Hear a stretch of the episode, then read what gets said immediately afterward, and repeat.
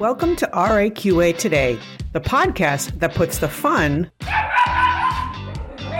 back in quality, compliance, and regulatory affairs. Here's your host, Michelle Lott. Hi, I'm Michelle with Lean RAQA Today, and I'm here with my longtime friend and colleague and mentor, um, Faz Bashi. Faz, uh, you're a little bit of all the things from a medical doctor to an investor to I looked up your LinkedIn and I lost count at about 10 board of advisors or whatnot. So, first of all, Michelle, thanks for having me here. And uh, I, I love being your friend. And I always watch the things that you're doing too. And it's like incredible. How, how do you manage to keep doing all the different things that you do? But yeah, my, my background's in healthcare, healthcare and life sciences. And the past 15 years have been mostly on the investment side of things, so learning about angel investing and then venture capital. And you forgot to mention that I'm a part-time veterinarian too. Not really, I'm not a veterinarian, but play one on TV during the day. I do, I do, and I. This is the first time I'm talking about this, but I am going to point out that I did, and I'm very honored with this uh, opportunity. I'm a, I'm a board of trustees member now of the Morris Animal Foundation, which does incredible work uh, around the world um, and a lot of support for basic science research in uh, in the veterinary space. So enough about me. Let's talk about you. You know, I think one thing that I appreciated you about you as we met about three years ago. I think now, um, as we were. I feel like I feel like I've known you for a long time. Mm-hmm. Um, and you kind of took me under your ring. We were both mentors in, in residence at, at VentureWell, and you know we hit it off with our kind of shared sense of humor, and then also our shared kind of passion for this life science space. And so, you know, for those of you listening, I am an advisor to one of, uh, of companies, uh, Bio and Product Doggy Stat. But um, Faz has been my long term mentor since I met him uh, in my business and in uh, helping me navigate certain relationships with certain clients and investments and, and whatnot. And uh, recently I learned about your involvement with Portfolia. And that really mm-hmm. intrigued me because, you know, I am fairly young for the angel community in general in terms of a woman investor. And Portfolia is all around encouraging not only women investors but the education side as well. So tell us a little bit more about who Portfolia is how you got involved. Yeah thanks thanks michelle. Um, yeah Portfolia has been around for a good number of years. Um, the Femtech Fund is the one that you're referring to, where I'm involved. There are several funds. So we focus on women's health and wellness. We did raise fund number one and put a good number of investments in place for our LPs. And then we're on fund number two. So, so let me just describe a little bit more about the premise behind Portfolia. The premise is Trish Costello started it. She's the founder of the Kauffman Fellows Program um, and a very highly regarded venture capitalist herself. But her premise was that we needed to do more to get women to come to the table as investors. Uh, women do all kinds of amazing things in life, and she thought it was about time that we train women to be investors. So her um, her pitch to me was, Faz, we want to do a women's health and wellness fund. Would you be willing to be a lead investor? To which I immediately said yes. And I'll explain the caveat to the yes. But then she said, our goal is to train 100,000 new women investors in the next three to four years. Are you, are you in for that ride? I said, absolutely. So education is a big part of it. Teaching, see one, do one, teach one. We want our LPs. There are 249 LPs, limited partners in every fund. So we max out the LLC structure. Each one of those investors uh, can come to our webinars and listen to the companies that are presenting, participate in due diligence, and learn from the lead investors about what it takes to be a investable company. So, so that's that's my my interest in it, and I think Trish found me through a number of different ways, but we're both we were both board members of the Angel Capital Association, so we had already known each other. I had already invested in an amazing young women's um, women's health company, uh, early stage ovarian cancer testing company, that had achieved success. And success for us in the investment world is she got an exit. She was acquired by Boston Scientific for $275 million. And uh, I was a big advocate for her. And I think Trish knew that story. And, um, and I wanted to promote more entrepreneurs just like uh, Sarna, who started that company. So it sounds like it's a little bit twofold. So you mentor both the trying to get the women in to be become investors, but also for the women-led companies to teach them how to be, um, like you said, more investable, the kind of CEO business skills as well. So the program is on both sides of the fence there. Both sides of it, and they picked somebody who loves to teach, and so that's what mm-hmm. I do. I spend most of my time helping entrepreneurs understand what they don't understand about the entrepreneurial journey, and also what they don't understand about the mysteries of angels or venture capitalists and how to how to go about achieving their milestones. For instance, Michelle, you know this, right? A lot of times when I come across entrepreneurs who are having regulatory matters of interest or intrigue, I will ask them the right questions. And then at some point, I'll say, Would you like an introduction to somebody that I know and trust? And I would obviously bring them to you. So there's a lot of things that entrepreneurs need. It's a very, very difficult journey. It's not be, it's not easy being in charge of everything how have you found working with the women led companies similar different than with the companies that are are male led that you've mentored? And I, and maybe that's too controversial of, a question. Mm-hmm. do they approach the learning differently? Are they more open minded closed mind you know? Yeah that's a that's a great question and i'm gonna i'm gonna give you my perspective on this because you're only asking me. So let's that's not right. generalize to the whole world but my, my perspective is this.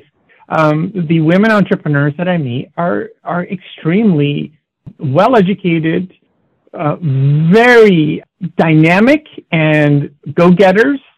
And a lot of them are very, the right way of saying this, uh, self determined. They have a strong will, right? Um, and it's not to say that the men aren't that way either. It's just, I think one glaring difference between the men and the women is the men are just more willing to come out and just say, I need help here. Can, can you help me do this? Or do you know so and so? Or who else should I be talking to? So those very directed questions of saying, I need help. Could you connect me with so and so? What else should I be asking? What's missing here?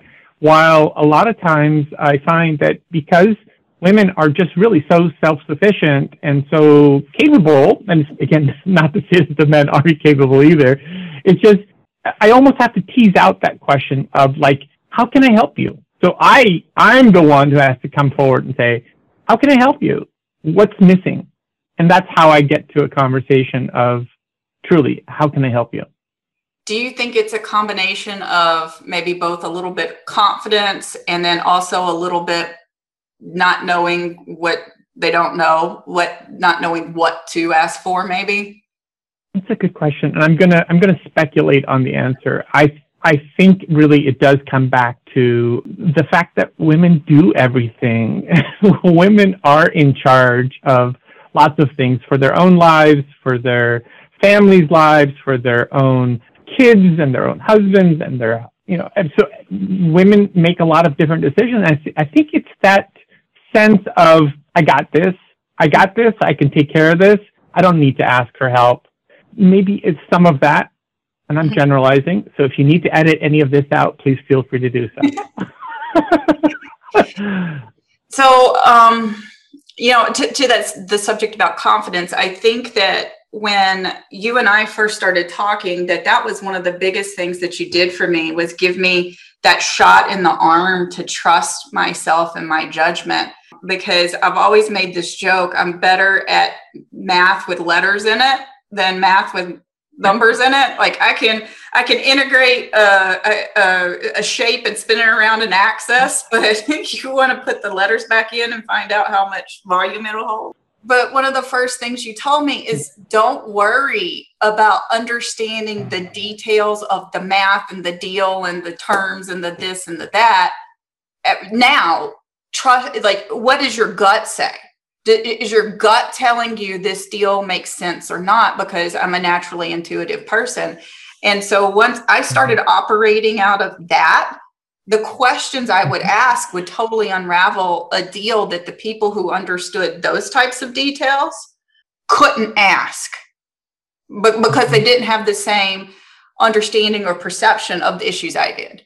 So that made a yeah. huge difference to me. But what are some other, and that was one of a big piece of advice you gave that made a difference to me. What other are some of the top advice you find handing uh, out to the, the Portfolia members and to these women leaders?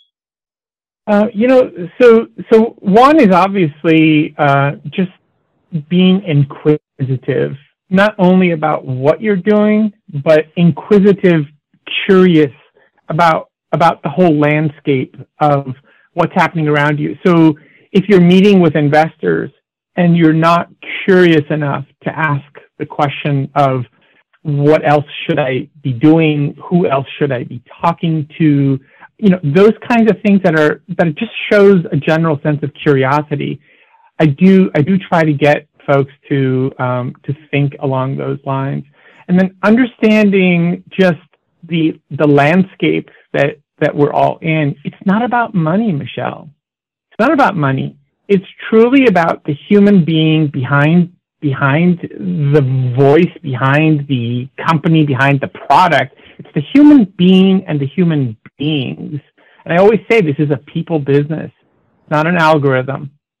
So again, that level of curiosity about the other person on the other side that's talking to you, a level of curiosity about the landscape and knowing that there are a number of dots that need to be connected in in almost perfection to get to a milestone. Let's say it's the FDA uh, approval, right? There's almost a, almost like a hundred different dots that you have to connect, almost in perfection, to get to that point. And now, if you don't do the right things that your regulatory consultant tells you to, that can be expensive, can't it, Michelle? That sounds expensive, Faz. I think you've trademarked and registered that, that yeah. phrase. You've encouraged me to buy the website thatsoundsexpensive.com. So Excellent. so, so those are the things that I try to get folks to look at, and it's not about money. It's honestly about just being able to think holistically.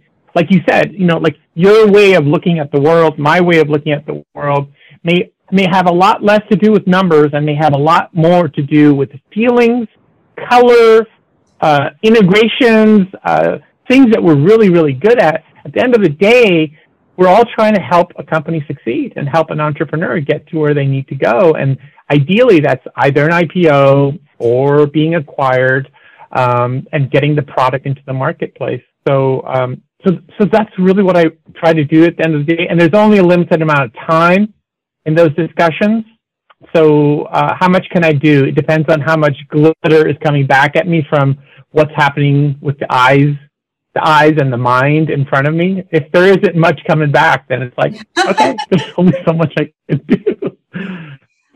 So it sounds like that that people factor is is obviously a big deal, and I would assume that that's a big deal for selecting the companies that you invest in personally as well. What are some of the other factors that you consistently look for when you're you're making investments, not just mentoring the leaders?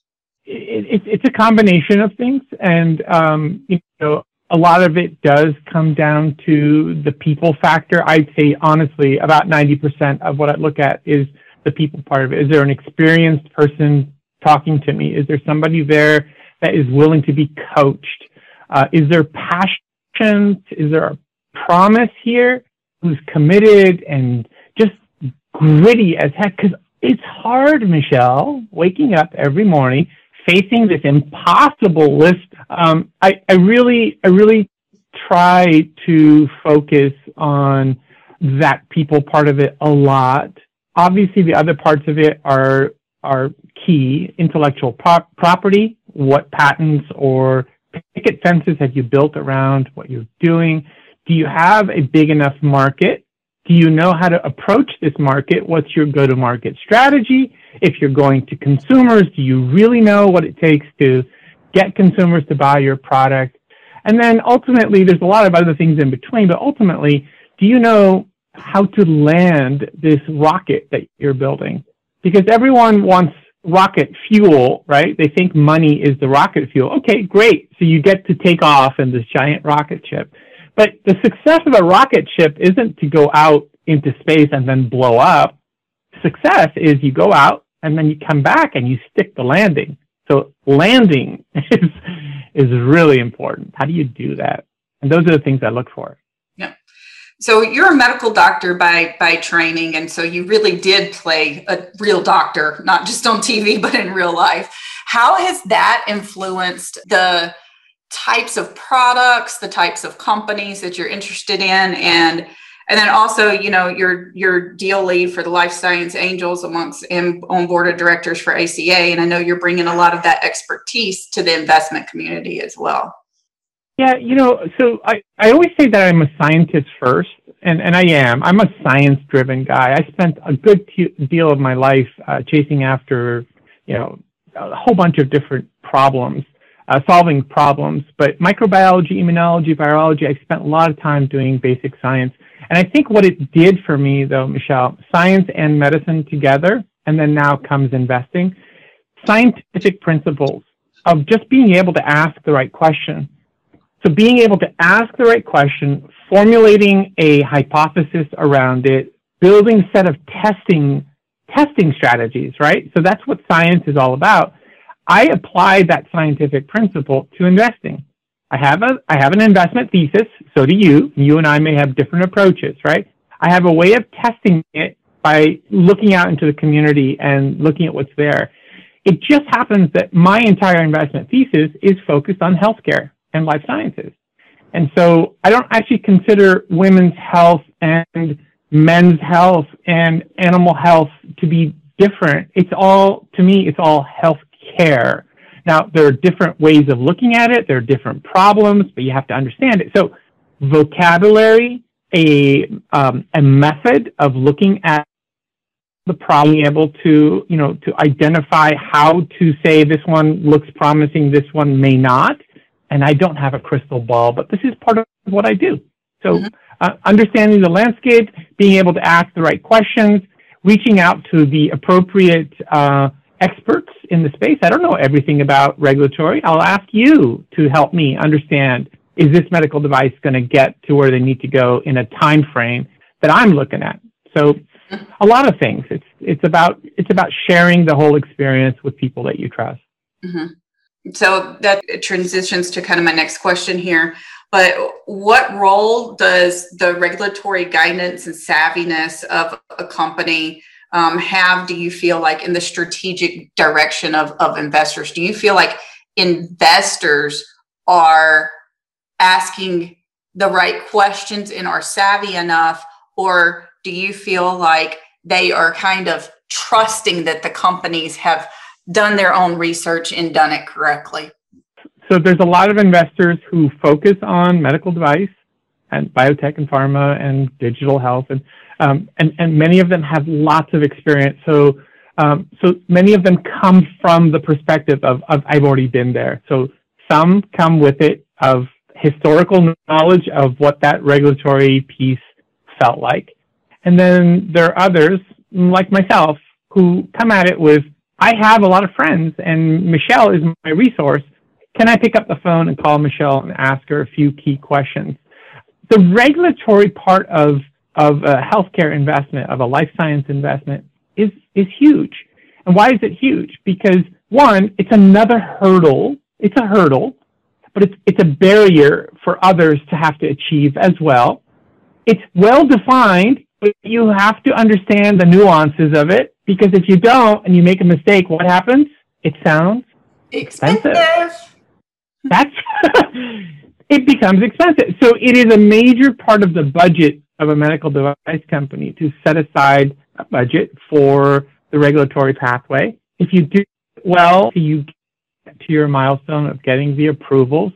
Um, there's time and money associated with it. So investors who are savvy about this space will reach out to the experts, and then the companies that are savvy and they don't always have all the resources because many of them, this is the first time being an entrepreneur. They need to find the trusted resources in the community who, who provide those services. And, and they're not as, they're not all as great as you are, Michelle. Just say it. and that's, that's the way it is, right? And, uh, and again, that's what it all comes back to. I said trust a couple of times. When you meet people that you like and you trust and you see results, those are the people that you want to stick with uh, going forward with your your ventures. I've seen investors that uh, that make several mistakes in terms of maybe it's somebody who is now retired. They haven't been playing in the medical device space for mm-hmm. some a while, and they were maybe a CEO of a medical device company that had an exit, and they're trying to compare the person's regulatory strategy now to what they mm-hmm. did 15 and 20 years ago. And I'm like, uh, yeah, so yeah, 1990 called and they wanted their regulations back. It's not, it's not the same anymore. I mean, just, you know, it's not the same as effective in Europe, May 26th of this year, as it was on May 19th of this year. So, right. Uh, yeah, so I just see, see investors also miss they're just not up to date and they're they're implying their own their un- understanding now thinking it's state of the art and it's really decades old. And that's a problem. It's a, it's a problem for investors. It's a problem for entrepreneurs. When you make those assumptions that you know you know for sure what you're doing when you make those assumptions you could be in for a big big surprise because things change mm-hmm. things changed during covid didn't they michelle I mean, a lot of things change, and and some of the rules that we we have now with COVID haven't really changed yet back to what we thought would be normal. Right. They're going to stick around, and right. So. They were in the early stages of COVID. They were changing every three to four weeks for the first three yeah. three months or so. It's making me crazy to try to keep up. So All as right. we kind of get ready to wrap up here, talk talk to us a little bit about. Um, we want to hear the story of Doggy Stat and how you got involved there, and and it's a pretty cool product. Yeah. I'm a, a personal user, and well, my dogs are users, and let's be clear. So yeah, tell tell us a little bit about that. No, thanks. Yeah, so as I mentioned earlier, um, I, am in the animal health space, and I do love it very much. And you have dogs at home, and and and all my friends who have dogs or cats or horses, they all love their animals. The the the new reality of this marketplace now is people are looking very carefully at the ingredients of foods and even medicines that they give to their animals, and we all want and especially the, the new Gen Zs and the millennials want natural products that don't have any sort of side effects. And so Doggy Stat kind of came about with that principle in mind of how do we help resolve stomach upset and potentially diarrhea from various causes with a food product. Uh, and I have a really good regulatory consultant who's kept me very, very tight, and Straight her name is Michelle. Um, it's the right distance. I always tell people Michelle's laid out the bumpers for me. She says, "Stay right in here, because if you do, then you'll get a strike. You'll be good. Mm-hmm. You know, stay on the bumpers and and do your bowling that way." So so what we what we found was that people are uh, wanting natural food products that can have uh, an impact on resolving stomach upset and diarrhea. And Doggy Stat was born from that, and it's made from eggs and milk. Um, and the milk is colostrum. The eggs are our intellectual property. We did get a patent issued this year in April, so I'm I'm I'm basically touting what we look for in entrepreneurs too, which is a, a proprietary position. We have a patent. It's broad. It applies to all animals, including agricultural animals. And so, uh, so and we did a whole bunch of veterinary led field studies. They're not full on clinical trials, but they're field studies. And we have so many veterinarians and their stories about how they use the product to resolve various kinds of issues. We don't tell them how to use it. They just basically uh, use it for different conditions, and and then they're off to the races. So that's exciting, and being in a space where we're really providing the market with what they want, which is natural products, and that's great. And so our next product will be Kitty Stat, and then we'll go off to Horse Stat and Cow Stat and other things like that. But it's a beautiful story, and I'm delighted that you're you're also a big part of our our journey. Yeah, no, I'm proud to be. So my next question comes from our buddy Dave. I told him I was I was interviewing you. and I'm like, what should I ask Faz? And he says, What dog breed do you wish you invented and why? And I'm going to turn it around and say, What dog do you wish you could be and why?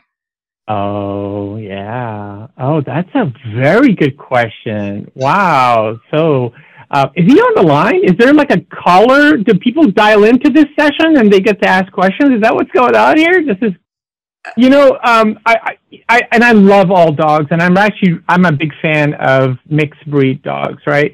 And I think Dave is trying to get me down to the pure purebred level, but mixed mutts are my favorite. So obviously, if I could be a mutt, I'll be a mutt.